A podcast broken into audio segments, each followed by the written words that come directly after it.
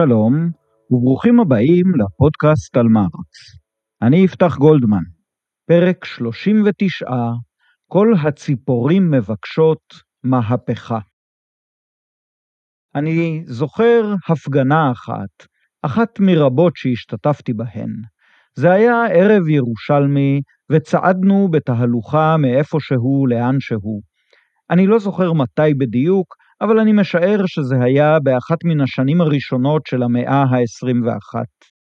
אני גם לא זוכר על מה בעצם הפגנו, או נגד מה, ואני אפילו לא יכול להסביר לכם מדוע דווקא באותו ערב ירושלמי צץ בראשי ההרהור שעליו אני עומד לספר. הוא היה יכול להופיע בהפגנות רבות שקדמו לאותו ערב, וכמובן ברבות אחרות שבאו בעקבותיו. אם זה באמת היה בעשור הראשון של המאה, אז אני הייתי בערך בן 40.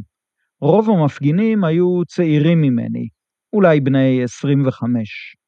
אגב, מאז שאני זוכר את עצמי, אני משתתף בהפגנות שבהן רוב המפגינים צעירים ממני, והתחלתי להפגין בגיל 17.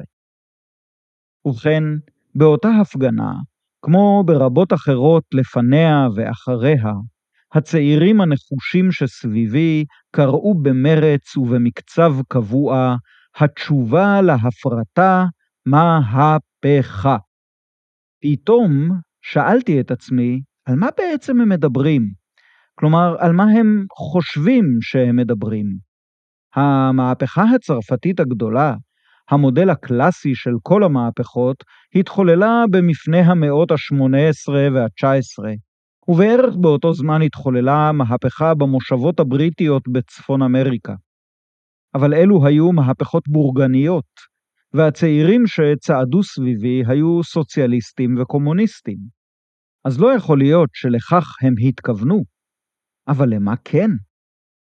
אם נניח שההפגנה שלנו נערכה נגיד ב-2007, הרי שהמהפכה הקומוניסטית ברוסיה התחוללה 90 שנה קודם לכן. יותר מ-60 שנה לפני שנולדו חבריי המפגינים. המהפכה הקומוניסטית בסין הייתה בת קרוב ל-60. המהפכות האחרות בדרום-מזרח אסיה, אם אכן היו מהפכות, היו רק מעט יותר צעירות, ואפילו המהפכה של פידל קסטרו בקובה כבר הייתה קרובה לחגיגות היובל שלה. רוצה לומר, כל שותפיי להפגנה, וכך גם אני עצמי, לא ראינו מהפכה סוציאליסטית או קומוניסטית בימי חיינו. ובכן, למה התכוונו כל אלה שצעקו בגרון ניחר מהפכה? האם היה להם מושג ברור על מה הם מדברים? האם היה להם לפחות מושג עמום על מה הם מדברים? תשובה אחת הופיעה במחשבתי כמעט מיד. מה שניסו המפגינים לבטא באותה מילה היה איזה מיאוס עמוק במצב העניינים הקיים. מיאוס כה עמוק עד שאתה רוצה להפוך את השולחן, לנער את השטיח, למחוק הכל ולפנות מקום למשהו נעלה יותר, טהור יותר, יפה יותר, אנושי יותר. מכך השתמעו שני דברים. ראשית, שהמילה מהפכה ביטאה ביקורת שוללנית נחרצת כלפי מצב העניינים הקיים, הרבה יותר מכפי שביטאה איזה חזון מוגדר אודות מצב עניינים אפשרי אחר שאליו יש לשאוף. ושנית, שלמילה מהפכה יש בעיקר משמעות פסיכולוגית, או אפילו אסתטית, ומשמעותה המקורית, המשמעות הפוליטית, כמעט ונעלמה לחלוטין. בשונה מאותם מפגינים צעירים, מרקס חי בעידן מהפכני. הוא נולד ארבע שנים בלבד לאחר תבוסתו הסופית של נפוליאון בונפרטה, והיה נער צעיר בעת מהפכת 1830 בצרפת, וכמובן שנטל חלק, אם כי לא כלוחם, במהפכות 1848. וכפי שסיפרנו בפרק הקודם, הוא היה עד למהפכה קצרת הימים של הקומונה הפריזאית. הוא כתב תיאוריה קומוניסטית מהפכנית, וכשהוא דיבר על מהפכה, היה לו מושג ברור למדי, גם אם לא מבורר עד תום, על מה הוא מדבר. וזה הדבר שאותו אנסה להסביר היום, את מושג המהפכה של מרקס, וכפי שתראו, זה מושג מורכב למדי. אבל לפני כן, ובפרט לאחר שהוזכרה הקומונה הפריזאית, אני חייב כמה תיקונים לטעויות שאמרתי בפרק הקודם. קודם כל, עשיתי קצת בלגן ברשימת מלכי צרפת שמלכו אחרי תבוסת נפוליאון ולפני מהפכת 1830. אני לא אנסה לתקן את זה עכשיו, פשוט בדקו בגוגל. שנית, פרופסור צביקה טאובר העיר, ולדעתי בצדק, שיחסו של מרקס אל הקומונה הפריזאית היה אמביוולנטי. הוא כנראה היה מפוכח מכדי לדמיין שיכול להיות לפרשה הזאת סוף טוב. הוא אמנם נסחף בהתלהבות הכללית, אבל קריאה ערנית בחיבורו מלחמת האזרחים בצרפת מגלה שכבר מלכתחילה מרקס לא חשב שהקומונה יכולה לנצח. עם זאת, חשוב להדגיש, אף אחד, חוץ מרומנטיקנים גמורים והוזי הזיות, לא חשב שהקומונה יכולה לנצח. כל מה שהיה לקומונה זה המשמר הלאומי ותותחיו הקלים. גם אילו הצליחה איכשהו לגבור על שרידי הצבא הצרפתי, וזה אולי היה יכול לקרות, היה עליה אחר כך להתמודד עם עיקר כוחו של הצבא הפרוסי, שהיה באותה עת הצבא הטוב באירופה, והארטילריה הכבדה שלו כבר הביסה צבא צרפתי שלם בקרב סדן. הקומונה הייתה מין קרב תל חי שכזה, והיא נתנה לתנועה המהפכנית בעיקר מיתוס וסמלים. משום כך, הצעתי לקרוא את חיבורו של מרקס, מלחמת האזרחים בצרפת, לא כרישום נאמן לעובדות של פרשת הקומונה, אלא כרישום חצי עובדתי וחצי תאורטי על אודות מראה דמותה של ממשלת פועלים מהפכנית. שלישית, מאזין מסור שלי, הבקיא מאוד בהיסטוריה של רוסיה, אמר לי שגם בפסקה שבה דיברתי על הסובייט הפטרוגרדי או הפטרבורגי, עשיתי קצת בלגן בעובדות. אבל לא הוא ולא צביקה לא תיקנו אותי בדבר עצם העובדה שאנשים רבים, וביניהם המהפכנים הרוסים עצמם, הרגישו שבסנט פטרסבורג של שנת 1917 קמה לתחייה הקומונה הפריזאית. אז כנראה שבזה לפחות צדקתי. זהו.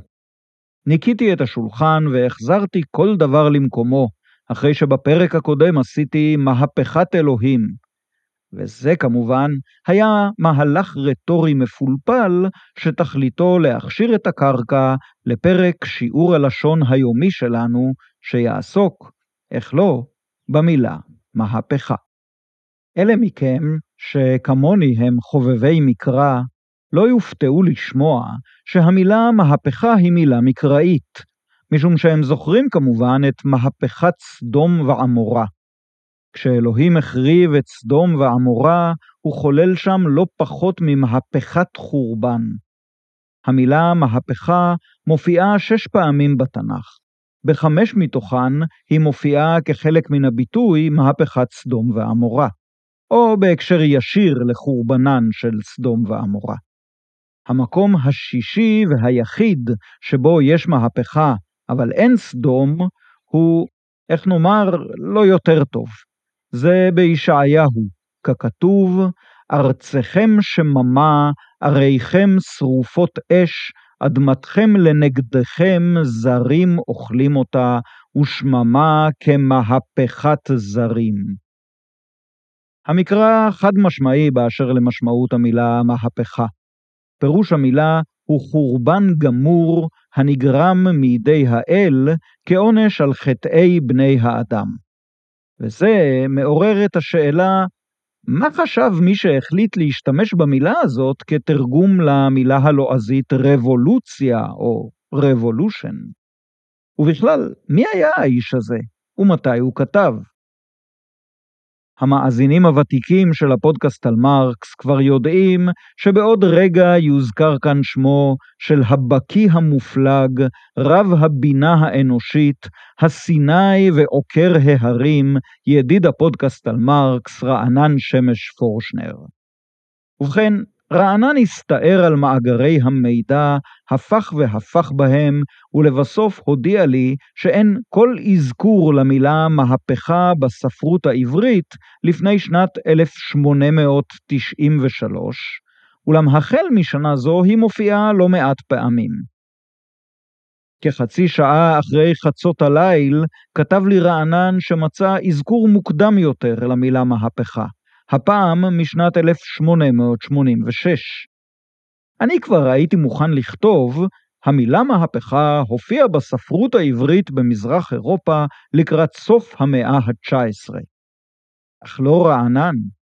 סמוך לשעה אחת בלילה, הוא שלח לי צילום של דף מעיתון הציר, עיתון עברי שיצא כמדומני באודסה. השנה, לא תאמינו, היא שנת 1861. ובמה עסק הדף ששלח לי רענן? בסקירה היסטורית על מהפכת 1830 בצרפת.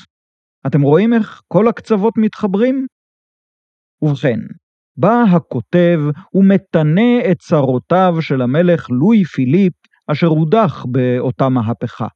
וכך הוא כותב, ציטוט, ונוסף על אלה, היו בעוכריו כת הלגיטיסטן, אשר היה לבבם שלם עם משפחת הבורבנן, מלכי צרפת מקדם.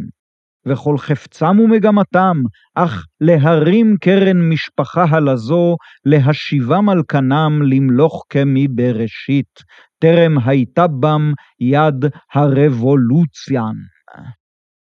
סוף ציטוט. וכאן, אחרי המילה רבולוציאן, הוסיף הכותב בסוגריים את המילה מהפכה. השתעשענו מספיק. יחד עם רענן שמש פורשנר, אנחנו מציבים אפוא את הרף ההיסטורי על שנת 1861. כל מי שישלח לי אזכור מוקדם יותר של המילה מהפכה בשפה העברית במשמעותה המקובלת כיום, יזכה לאזכור בפודקאסט על מרקס. אבל אם נדמה לכם שסיימנו את שיעור הלשון, אתם טועים כמובן, משום שטרם דיברנו על המילה הלועזית revolution, וגם היא מילה שראוי לעיין בה.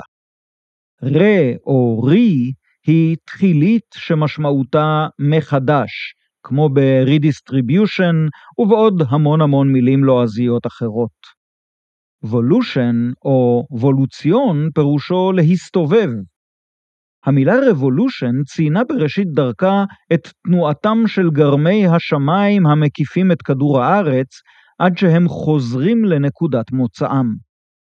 ואנא, אל תספרו לי שגרמי השמיים לא מקיפים את כדור הארץ, אלא בדיוק להפך, משום שלא הייתם יודעים זאת אלמלא קראתם בוויקיפדיה את הערך גלילאו גלילאי, ולא הייתם קוראים את הערך על גלילאו גלילאי, אלמלא שמעתם בפודקאסט על מרקס על אודות המחזה חיי גלילאו מאת ברטולד ברכט.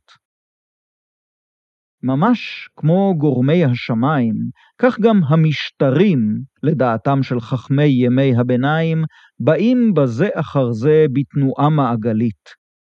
כבר בעת העתיקה הציג אריסטו תפיסה כזאת של התפתחות המשטרים, על פי גישה זו, כל שינוי פוליטי ממשטר אחד לאחר אינו אלא חזרה על מסלול קבוע ומעגלי שהסתיים בשיבה אל המצב הראשון, ומשם יצא להקפה נוספת.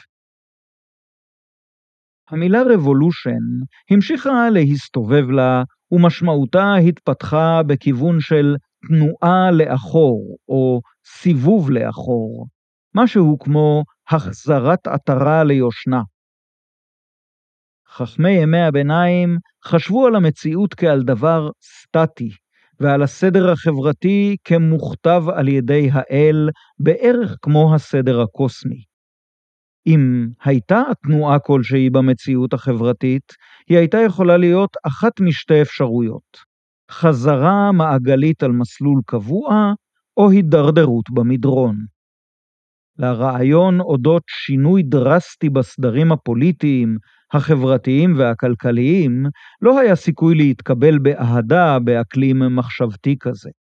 רק עם דמדומי השחר של העידן המודרני, ברנסאנס ובהומניזם הקלאסי, החלו הדברים להשתנות לאיתם, או ליתר דיוק, החלו המחשבות להשתנות לאיתן. בהדרגה הלכה המילה revolution ורכשה משמעויות מודרניות של קפיצה קדימה, קפיצה נחשונית קדימה, וגם של ביטולו של משטר עוול, לא כדי לחזור אליו שוב בסוף המעגל, אלא כדי להתקדם ממנו והלאה אל עולם טוב יותר. רבים וטובים עדיין חששו מאוד מן המהפכה והתנגדו לה נחרצות. גם אם הייתה להם ביקורת על הסדר הקיים, הם פחדו מעוצמתה המאכלת והשורפת של המהפכה. לעומת זאת, החלו אחרים לתלות את תקוותם במהפכה ככל שהרגישו שהסדר הקיים הוא כה מעוות עד שלא יוכל לתקון אלא בשינוי מוחלט של המצב.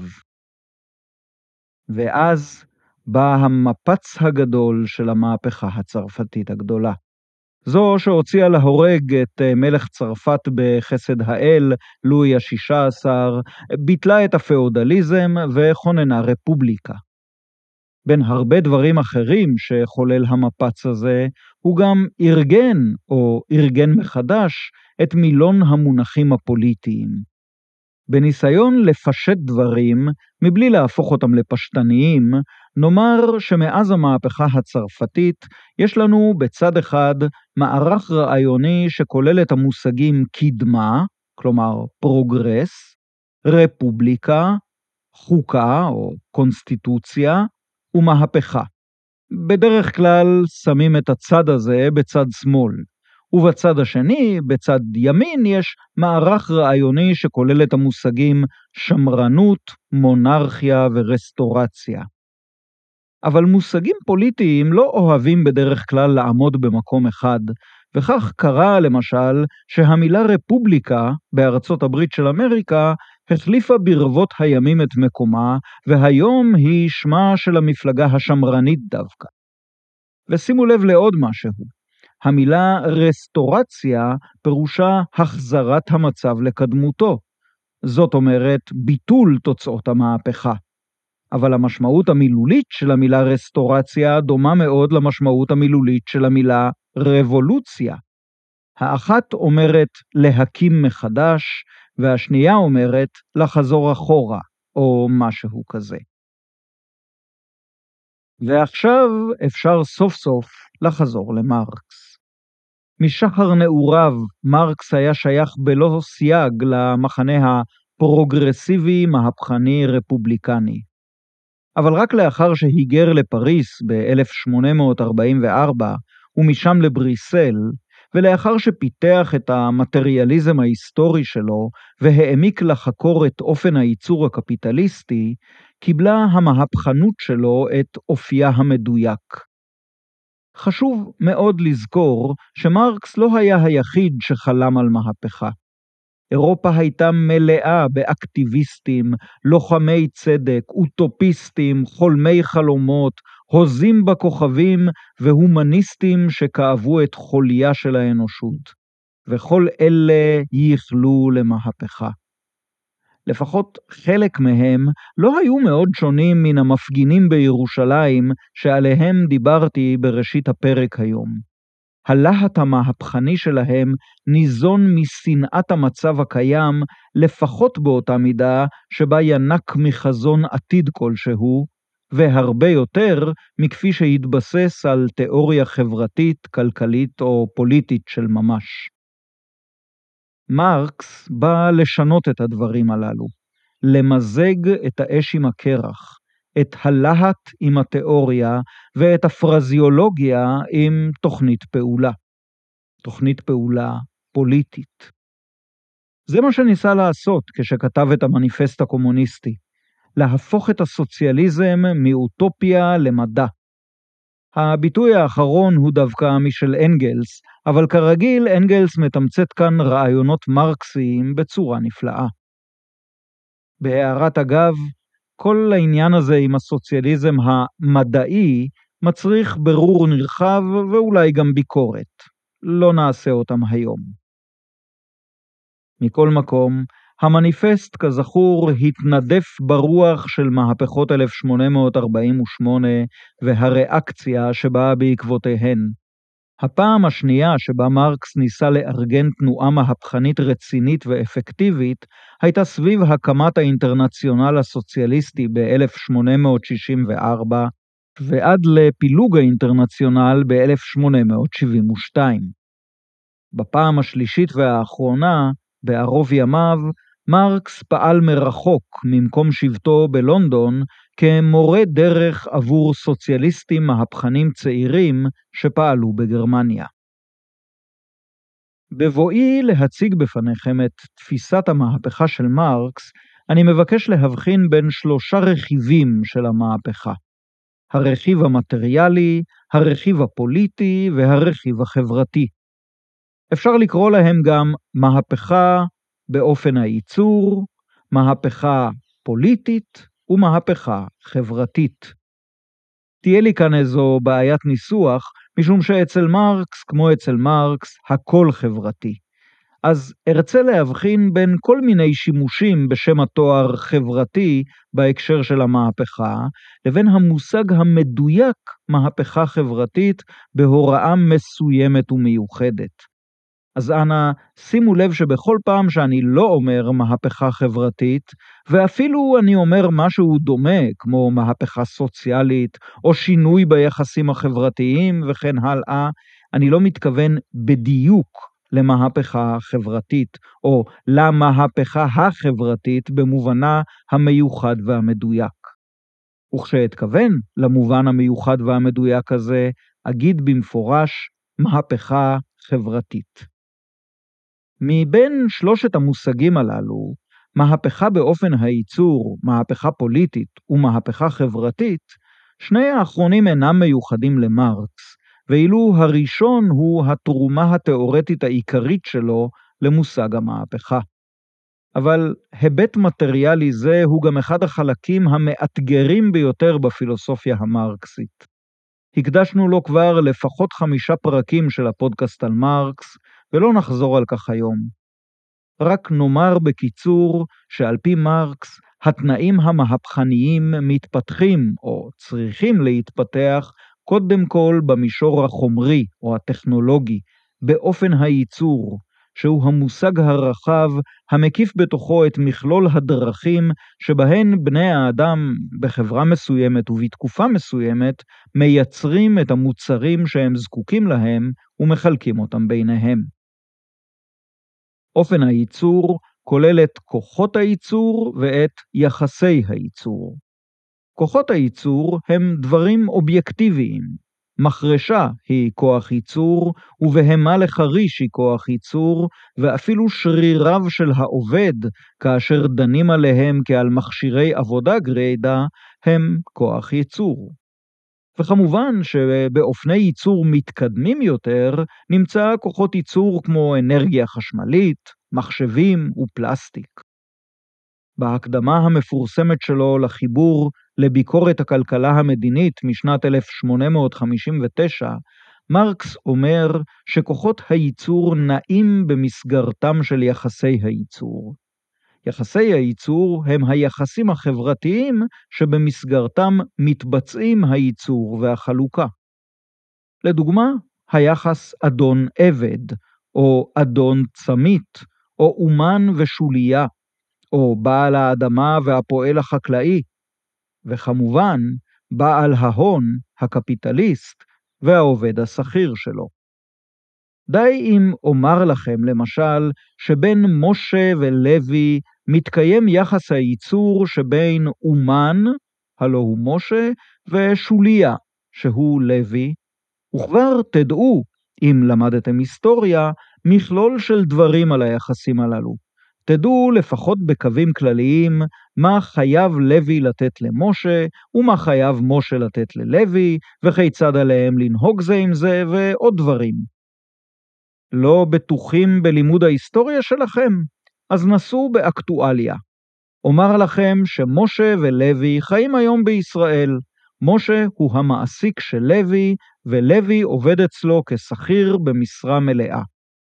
עכשיו הכינו רשימה של דברים שאתם יכולים לקבוע באשר לכללים, המנהגים, המעשים והתגובות שבין משה ללוי. אתם רואים שזו רשימה לא קצרה. אבל בשלב מסוים, אומר מרקס, כוחות הייצור גדלים, מתפתחים ומשתנים עד שאין הם יכולים עוד לפעול את מלוא פעולתם במסגרת יחסי הייצור הקיימים. מצורות התפתחות של כוחות הייצור נהפכים היחסים הללו לכבליהם. אז נפתחת תקופה של מהפכה סוציאלית. שני המשפטים האחרונים היו ציטוט מדבריו של מרקס. למאבק הזה, שבין כוחות הייצור החדשים לבין יחסי הייצור הישנים, יש גם ביטוי אנושי חברתי. הוא לובש צורה כמאבק בין קבוצות חברתיות או מעמדות. בצורתו המובהקת ביותר, הקבוצה החברתית המבצעת בפועל את הייצור, מתקוממת נגד הקבוצה החברתית שאיננה מייצרת בעצמה, אך מפקחת על הייצור וגורפת לעצמה את החלק הגדול והמובחר של התוצרת החברתית. בקיצור נמרץ אפשר לקרוא לשתי הקבוצות האלה המנוצלים והמנצלים, או המדוכאים ואדוניהם. אני ממשיך בתיאור תורת המהפכה של מרקס, ועכשיו אני מסתמך בעיקר על הכתוב במניפסט הקומוניסטי. המאבק בין המנצלים למנוצלים הולך ומחריף, ככל שהניגוד בין כוחות הייצור ואמצעי הייצור מעמיק, וככל שהמעמד המנוצל רוכש עוצמה ומפתח לעצמו זהות משותפת ומטרות משותפות.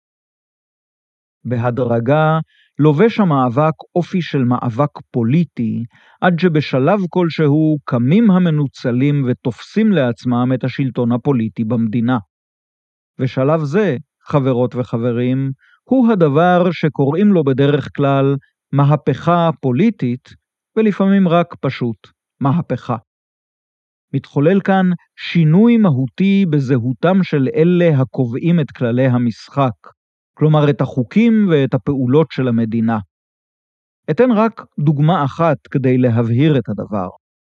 באוגוסט 1789, חודש וקצת לאחר נפילת הבסטיליה בצרפת, פרסמה האספה הלאומית המהפכנית את הצו לביטול הפאודליזם. המהפכנים הודיעו על ביטולה המוחלט של השיטה הפאודלית, ואז ירדו לפרטים וביטלו סעיף אחר סעיף את כל החובות והזכויות הנובעות מיחסים של שעבוד אישי בין הצמית לאדונו, או מייצגות את היחסים הללו, את כל הזכויות המיוחדות של האדונים בתחום הציד ואיסור הציד, את זכותם של האצילים לקיים בתי משפט בחצרותיהם, את זכותה של הכנסייה לגבות מעשרות כמיסי חובה, את הפטור ממס שניתן לאזרחים מסוימים, אך לא לאחרים, ואת כל הפריבילגיות שהוענקו לערים, למחוזות או לאזורים מסוימים, אך לא לאחרים. עוד קבעה האספה הלאומית כי מעתה ואילך כל אזרח מכל מעמד או קבוצה חברתית יכול להתמנות לכל משרה אזרחית או צבאית בשירות המדינה. מעמד האצולה הצרפתי הסתכל על הצו הזה בפלצות. איך אפשר לנהל חברה ומדינה אם באים ומבטלים את כל אושיות הסדר החברתי בבת אחת? אבל חברי האספה הלאומית לא מצמצו. הם כאילו אמרו למעמד האצולה ולכנסייה הקתולית כך: במשך דורות על דורות שיחקתם על המגרש הזה טניס. במאה השנים האחרונות אנחנו משחקים עליו כדורגל. ברור שכשמשחקים טניס וכדורגל על אותו מגרש, יש בלגן כללי, אבל לא הייתה לנו ברירה אלא לשחק כדורגל במגבלות אה, שאפשרתם לנו, או שנאלצתם לאפשר. עכשיו זה נגמר. מעכשיו אנחנו אדוני המגרש. מעכשיו משחק הטניס בטל ומבוטל לנצח נצחים. מסלקים את הרשתות ומשליכים לאשפה את המחבטים ואת הכדורים הקטנים הירוקים. יחי הכדורגל לעולם ועד. הרגע הזה של תפיסת השלטון הפוליטי הוא רגע קריטי בתורת המהפכה של מרקס, ולא רק בתורתו שלו, אלא שמהפכנים רבים אחרים באומרם מהפכה, התכוונו בעיקר לרגע הזה, ולפעמים התכוונו אליו בלבד. עבור מרקס, לעומת זאת, תפיסת השלטון הפוליטי היא לא המהפכה, ובוודאי שאינה סוף המהפכה. לאמיתו של דבר היא רק ראשית הדרך. זה ברור בכל הטקסטים החשובים שבהם מרקס עוסק בנושא, במניפסט הקומוניסטי, מלחמת המעמדות בצרפת וביקורת תוכנית גותה. המהפכה הפוליטית איננה השלמת התהליך המהפכני, אבל נראה שהיא שלב חיוני שאי אפשר בלעדיו. היווצרותם של התנאים המטריאליים או האובייקטיביים למהפכה מתרחשת במידה רבה מחוץ לשדה הראייה של האנשים, או ליתר דיוק מחוץ להתכוונות המודעת שלהם. בני האדם הם כמובן גורמים פעילים בתהליכים הללו, אבל הם לא פעילים בהם מתוך מוטיבציה מהפכנית או אפילו פוליטית. כשאצילי אנגליה גירשו את האיכרים מאדמותיהם במאה ה-16, או כשהאיכרים הללו נדדו אל העיר והפכו לאבות אבותיהם של פועלי מעמד העובדים המודרני, או כשג'יימס ואט המציא את מנוע הקיטור בסוף המאה ה-18, או כשסמואל גרג הקים את מפעל הטקסטיל שלו בצ'שייר בשנים הראשונות של המאה ה-19. ובכן, כשכל האנשים הללו עשו את כל הדברים שהם עשו, היו להם בוודאי כוונות, והם היו מודעים לכוונותיהם ופעלו בהתאם להן, ובמגבלות האילוצים שמצאו לפניהם. אבל אף אחד מהם לא התכוון באופן מודע ליצור את התנאים המטריאליים למהפכה קומוניסטית. למרות שלפחות על פי מרקס, זו אכן אחת התוצאות של מכלול הפעולות שתיארתי. יש פרשני מרקס שמרבים להשתמש בהקשר זה במילה סטיכיה. סטיכיה זו התוצאה הלא מודעת, או לפחות תוצאה שלא אליה התכוון הפועל, המתלווה אל התוצאות המודעות לחלוטין שאליהן התכוון ואותן רצה להשיג. אני עצמי לא נוהג להשתמש במילה סטיכיה, אבל תדעו שהיא קיימת ואף משמשת חלק מפרשני מרקס. מרקס עצמו לא השתמש במילה הזאת מעולם, מן הטעם הפשוט שזו מילה ברוסית. הפעילות הפוליטית היא ממלכתו המובהקת של הרצון האנושי המודע והתכליתי. בשדה הפוליטיקה אנשים פועלים כדי להגשים מטרות ציבוריות ופרטיות שהם מודעים להן ומעוניינים בהן. או כך נדמה. כבר בראשית דרכו, במאמר מוקדם מאוד משנת 1844, כותב מרקס באירוניה, ציטוט, עקרונה של הפוליטיקה הוא הרצון. והוא ממשיך ואומר, ככל שההכרה הפוליטית היא יותר חד-צדדית, כלומר יותר מושלמת, ככל שהיא מסתמכת בלא עוררין על כל יכולתו של הרצון, ככל שהיא עיוורת יותר באשר למגבלות הטבעיות והרוחניות על הרצון, כך קטנה יכולתה של ההכרה הפוליטית לחשוף את מקורו האמיתי של העוול החברתי. סוף ציטוט. נטעה טעות חמורה אם נפרש את הדברים הללו כהתנגדות של מרקס לפעולה הפוליטית. לאורך כל שנות פעולתו, מרקס היה חסיד נלהב של הפעולה הפוליטית, וניהל מאבקים רעיוניים חריפים עם אישים וגורמים בסוציאליזם שדגלו בגישה א-פוליטית או אנטי-פוליטית. מכאן שמרקס לא התנגד לפעולה פוליטית פר סה, אלא לפעולה פוליטית אשר איננה מבוססת על הכרה פוליטית מפותחת, מעודכנת ומורכבת, המכירה בין השאר את התנאים, האילוצים והמגבלות שבתוכם מתנהל המאבק הפוליטי. אבל המהפכה הפוליטית, גם זו המודעת והמוצלחת, אינה יכולה להיות מטרתו של המאבק המהפכני. וזה נובע קודם כל כנביאה לוגית ממה שאמרנו קודם לכן. אנשים עושים פעילות פוליטית ואפילו מהפכות פוליטיות כדי להשיג תכליות. כלומר, הפוליטיקה אינה תכלית, היא אמצעי להשגתה של התכלית. יתר על כן, הפוליטיקה היא כלי הנשק העיקרי במלחמת המעמדות, כל עוד יש בחברה מעמדות אנטגוניסטיים זה לזה.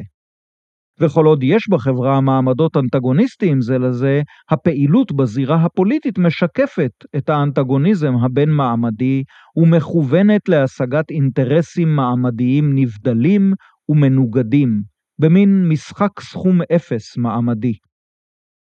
כך, למשל, בראשית דרכו נלחם המעמד הבורגני המדוכא נגד שלטונם של האצילים, הבורגנים ניהלו נגד האצילים מאבק פוליטי שהגיע לשיאו במהפכות הבורגניות הגדולות, כמו המהפכה הצרפתית. בשלב מאוחר יותר, כשהבורגנות התבססה כמעמד שליט, והבורגנים הפכו למנצלים החולשים על עבודתם של הפועלים השכירים, השתמשה הבורגנות בפוליטיקה ככלי להבטיח את שלטונה ולהעמיק את אחיזתו. ואילו מעמד הפועלים החל בהדרגה לזהות את האינטרס המעמדי שלו וללמוד כיצד לנהל מאבקים פוליטיים לשם השגת מטרותיו שלו. המהפכה הפוליטית של הפרולטריון תהיה רגע ההבשלה של התהליך הזה. היא לא תהיה אקורד הסיום, אלא אקורד הפתיחה של המהפכה. משום שתכליתה של המהפכה הפוליטית נמצאת מעבר לה, בשינוי עמוק ומקיף של הסדרים החברתיים, של המוסדות האנושיים, של היחסים בין בני האדם, של הכלכלה, החברה, התרבות, אפילו הפסיכולוגיה. מדובר, לפי מרקס, בשורה שלמה של תהליכים היסטוריים שיביאו לידי תמורה גמורה, הן בתנאים והן באנשים. המשפט האחרון הוא ציטוט מן החיבור של מרקס, מלחמת האזרחים בצרפת. קראתי לכם אותו ממש בסוף הפרק הקודם של הפודקאסט על מרקס. רק מי שיושלמו התהליכים ההיסטוריים הללו, תושלם המהפכה החברתית. דבר נוסף יש לומר בהקשר זה. כל המהפכות עד היום רק הולידו שינויים ביחסי הכוחות הפוליטיים, אבל שימרו את עצם האנטגוניזם שביחסים החברתיים, ובפרט את האנטגוניזם שסיבותיו כלכליות, כלומר את האנטגוניזם המעמדי. אבל מהפכת השחרור של הפרולטריון עתידה לבטל בסופו של דבר את המעמדות עצמם, ועימם גם את הניגוד המעמדי, ומשום כך היא תבטל גם את הכלי העיקרי שבאמצעותו מנוהל המאבק המעמדי. היא תבטל את הפוליטיקה. זוכרים שאמרתי שבתורת המהפכה של מרקס אפשר לזהות שלושה רכיבים? אז זהו הרכיב השלישי, המהפכה החברתית, וזו בעצם מטרת המהפכה. אפשר לומר זאת כך, המהפכה החברתית היא תהליך ארוך ומורכב, אשר המהפכה באופן הייצור משמשת לו תנאי יסוד, והמהפכה הפוליטית מופיעה כשלב חיוני בתהליך זה. באותו מאמר מוקדם שציטטתי קודם, מרקס אומר, אף כי מהפכה חברתית שיש לה נשמה פוליטית הוא רעיון חסר שחר, הנה מהפכה פוליטית שיש לה נשמה חברתית היא הגיונית בלא ספק. סוף ציטוט. בעצם סיימתי בכך להציג את הדברים החשובים בתפיסת המהפכה של מרקס. עכשיו אני יכול להתפנות לדבר על עוד כמה דברים פחות חשובים, שגם הם חלק מן העניין. כדי שזה יהיה פשוט, אסדר את החלק הזה בצורת שאלות ותשובות. שאלה ראשונה, האם זה חייב להסתיים בטוב? האם ההיסטוריה מתקדמת מבעד למהפכות לקראת מציאות חיים טובה יותר? ומה זה אומר בעצם מציאות חיים טובה יותר לפי מרקס? והתשובה, מרקס היה הוגה דעות ענק בעל ראייה רחבה שהיטיבה ללכוד גם את האור וגם את החושך, גם את התקווה וגם את אובדנה של התקווה, או לפחות תסכולה. אבל בכפוף לסייג הזה, הגותו של מרקס הייתה חלק מן ההומניזם המערבי וממחשבת הקדמה. ככזו, הייתה זו הגות אופטימית ביסודה. החיים אינם עונש, והאדם לא גורש מגן עדן, וההיסטוריה אינה סתם מעגל שוטה של אסונות וניסיונות תיקון כושלים, החוזרים על עצמם במחזוריות עקרה.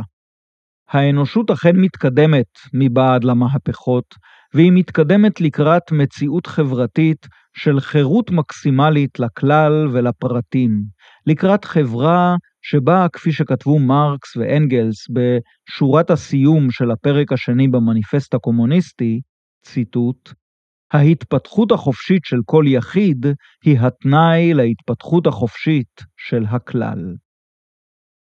עם זאת, מרקס היה ער גם לאפשרות של תקלות ונסיגות בדרכה של האנושות קדימה. בהתבסס על שורה אחרת במניפסט הקומוניסטי, אני משער שמרקס היה אומר כך: אם המאבק המהפכני הוליד שינוי צורה של החברה בכיוון של הגשמה מלאה יותר של חירות האדם, נוכל לקרוא לתוצאת המאבק מהפכה. לאפשרות המנוגדת, שבה לא הושגה התקדמות בעקבות המאבק, נאלץ לקרוא שקיעה חברתית. שאלה שנייה, מה לוח הזמנים של המהפכה? כלומר, מתי לדעת מרקס עתידה הייתה לפרוץ המהפכה הפוליטית? ומרגע שתפרוץ, כמה זמן יעבור עד שיוגשמו כל המטרות החברתיות של המהפכה, כלומר עד שתושלם המהפכה החברתית במלואה. והתשובה, מרקס אף פעם לא נתן לוחות זמנים. אבל יש ראיות לא מעטות לכך שמרקס ואנגלס האמינו ששלב המהפכה הפוליטית יתחולל עוד בחייהם.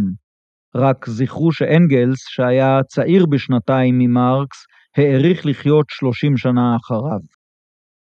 כמה זמן יעבור מן הרגע שבו יתפוס הפרולטריון את השלטון הפוליטי במדינות ועד להשגת היעד של המהפכה החברתית הכוללת בתנאי החיים, במוסדות החברתיים ובאנשים? קשה מאוד לענות על כך.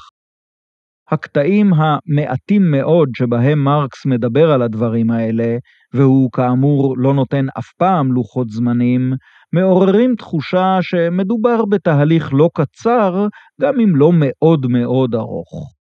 כך אני מפרש את הביטוי שורה שלמה של תהליכים היסטוריים שציטטתי לפני כמה דקות, וגם את הפסקה המפורסמת בביקורת מצע גותה, שבה מרקס מונה רשימה ארוכה למדי של התפתחויות שצריכות לקרות לפני שתוכל החברה לחרות על דגלה את העיקרון מכל אחד כפי יכולתו, לכל אחד לפי צרכיו. מה, אתם חייבים מספר? לא יודע, לא שנתיים ולא שלוש, אבל גם לא דורות על דורות. נגיד, סתם כדי להגיד משהו, בין חצי יובל ליובל שנים. פירוש הדבר שאם אתם בערך בגילי, אז פעילות מהפכנית היא עבורכם לא כל כך, אה, איך נגיד, השקעה רציונלית. שאלה שלישית, האם המהפכה צפויה לכונן שלטון עריצות, אפילו רק עריצות זמנית? על כך ענינו כבר בהרחבה בפרק הקודם של הפודקאסט על מרקס. הדיקטטורה של הפרולטריון לדעת מרקס, או לפחות לדעת מרקס של החיבור מלחמת האזרחים בצרפת, אמורה להתגשם כמשטר מבוזר ודמוקרטי פי כמה מכל הדמוקרטיות המוכרות לנו. שאלה רביעית, האם המהפכה חייבת להיות אלימה? אני יודע, מאזינים יקרים, שלפחות חלק מכם חיכו בקוצר רוח שאגיע כבר לעניין הזה של האלימות המהפכנית. לצערי, עליי לאכזב אתכם. מרקס ככל הנראה לא חשב שזו שאלה חשובה. מכל מקום, הוא כמעט שלא התייחס אליה. אבל כיוון שאתם לוחצים, אגיד בכל זאת כמה מילים. ראשית, מרקס טען, הראה, הדגים והוכיח שכל המשטרים והסדרים שהתעצבו במהלך ההיסטוריה היו מבוססים על אלימות. כך גם הסדר הבורגני. אופן הייצור הקפיטליסטי לא נולד לידת בתולים, כפי שהאמינו ומאמינים עד היום כמה מחסידיו. הוא נולד בדם, נהרות של דם. דמם של האינדיאנים באמריקה, שרצח העם שבוצע בהם הזרים לאירופה תועפות של כסף וזהב, ואלה יצרו עלייה דרמטית בביקוש לצמר אנגלי. דמם של האיכרים הזעירים באנגליה, אשר נושלו מאדמתם כדי שאפשר יהיה לראות עליה עדרי ענק של כבשים נותנות צמר ולספק את הביקושים. דמם של עבדים שחורים שנחטפו באפריקה ונמכרו באמריקה ובאיים הקריביים, והמסחר בהם היה אחד הענפים המשגשגים של הסוחרים הבריטים. דמם של ההודים שנפלו קורבן לרדיפת הבצע האינסופית של חברת הודו המזרחית. ואחרון, דמם של פועלי תעשייה ומכרות, הם, ילדיהם ונשותיהם, שנדחסו בשיכוני פועלים עלובים, בערי תעשייה רעילות ובמקומות עבודה קטלניים, ושגופם מופקר למחלות ולמוות כתוצאה מתזונה לקויה, תולדת השכר הזעום ששולם להם. אבל זו כמובן לא תשובה ישירה לשאלה. גם אם נסכים שהקפיטליזם נולד בדם, עדיין אפשר לצפות, או לדרוש, או לקוות, שהמהפכה הפרולטרית תיוולד מרוח הקודש. ובכן, בעת כתיבת המניפסט הקומוניסטי ועד פחות או יותר ראשית שנות ה-70 של המאה ה-19, מרקס הניח כמובן מאליו שאת הקרב המהפכני יהיה צורך לנהל כקרב ממש, משום שהבורגנים השולטים לא יוותרו מרצונם החופשי על השלטון, ולא ירכינו ראש בהכנעה בפני הדרישות של הפרולטרים. היו לו, למרקס, ראיות משכנעות למדי לדבר. זוכרים את האופן שבו חוסלו מהפכות 1848?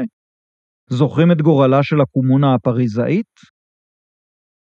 אבל בכתביו המאוחרים ביותר, שנכתבו אל מול מציאות פוליטית אירופית שכבר התחילה להשתנות, מרקס מדבר, אם כי במילים ספורות ובמקומות בודדים, על האפשרות שאת הקרב האחרון במלחמת המעמדות ינהלו בפרלמנטים, לא על הבריקדות. כאמור, אלה מקומות ספורים שאינם מספיקים כדי לבנות עליהם תיאוריה חדשה. מנגד, המקומות שבהם מרקס מייחס איזה ערך מהותי לאלימות המהפכנית כלל לא קיימים. אכן, היו מרקסיסטים אחרי מרקס שהאמינו שמהפכה אלימה נחוצה כדי לזכך ולזקק את הפרולטריון. מרקס, למיטב הבנתי וידיעתי, לא ראה באלימות שום דבר מזכך או מזקק, אלא לכל היותר רע הכרחי. אבל הדבר החשוב ביותר שיש לי לומר על כך הוא מה שאמרתי קודם, ששאלת האלימות במאבק השחרור לא הייתה שאלה שהעסיקה מאוד את מרקס, ולמיטב ידיעתי הוא לא הקדיש לה שום דיון עקרוני. איזה שד קטן דוחק בי להגיד על זה עוד משהו. הפעם לא מפיו של מרקס, אלא מפיו של יפתח גולדמן. בעצם שני משהוים. המשהו הראשון, אני הקטן לא רואה פסול עקרוני בכך שקבוצה הסובלת מאפליה מובנית, מדיכוי ומניצול, אוחזת באמצעים אלימים במסגרת מאבק על הזכות לחיים אנושיים ראויים. רק לעיתים רחוקות האלימות מתגלה כצעד פוליטי נבון.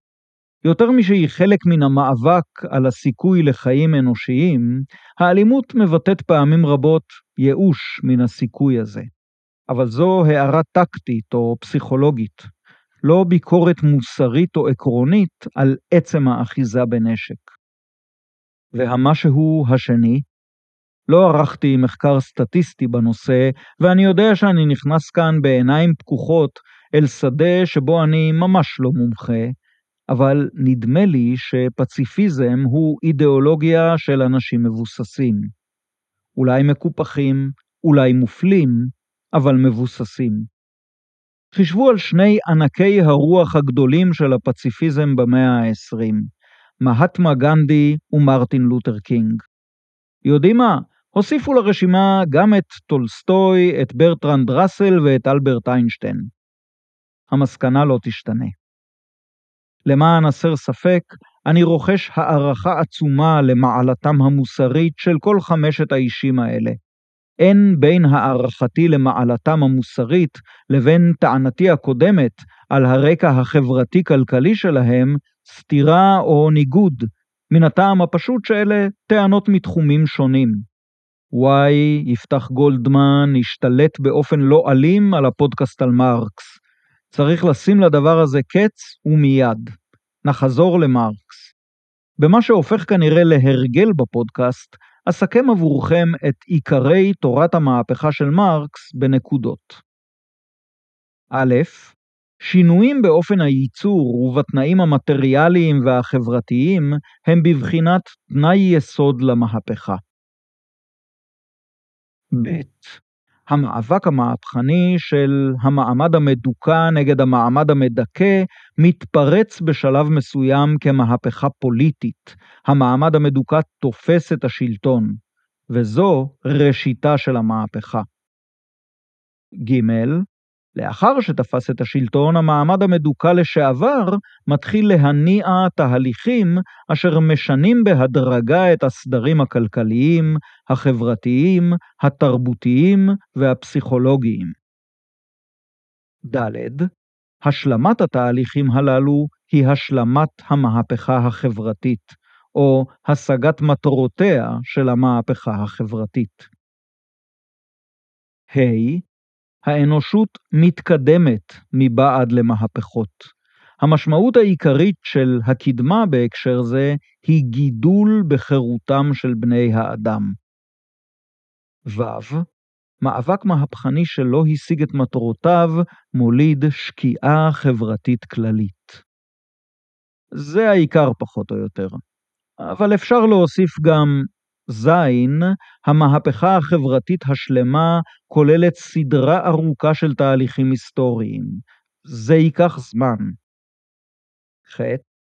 המהפכה, ובעיקר המהפכה הפרולטרית, אמורה להגשים יתר חירות לאנשים, ולכן משטר עריצות סותר את מטרת המהפכה. ט.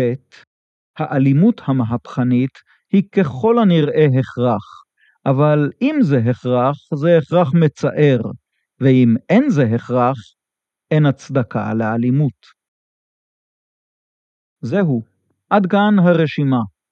זהו פחות או יותר הדבר שמרקס חשב עליו כשהוא אמר מהפכה.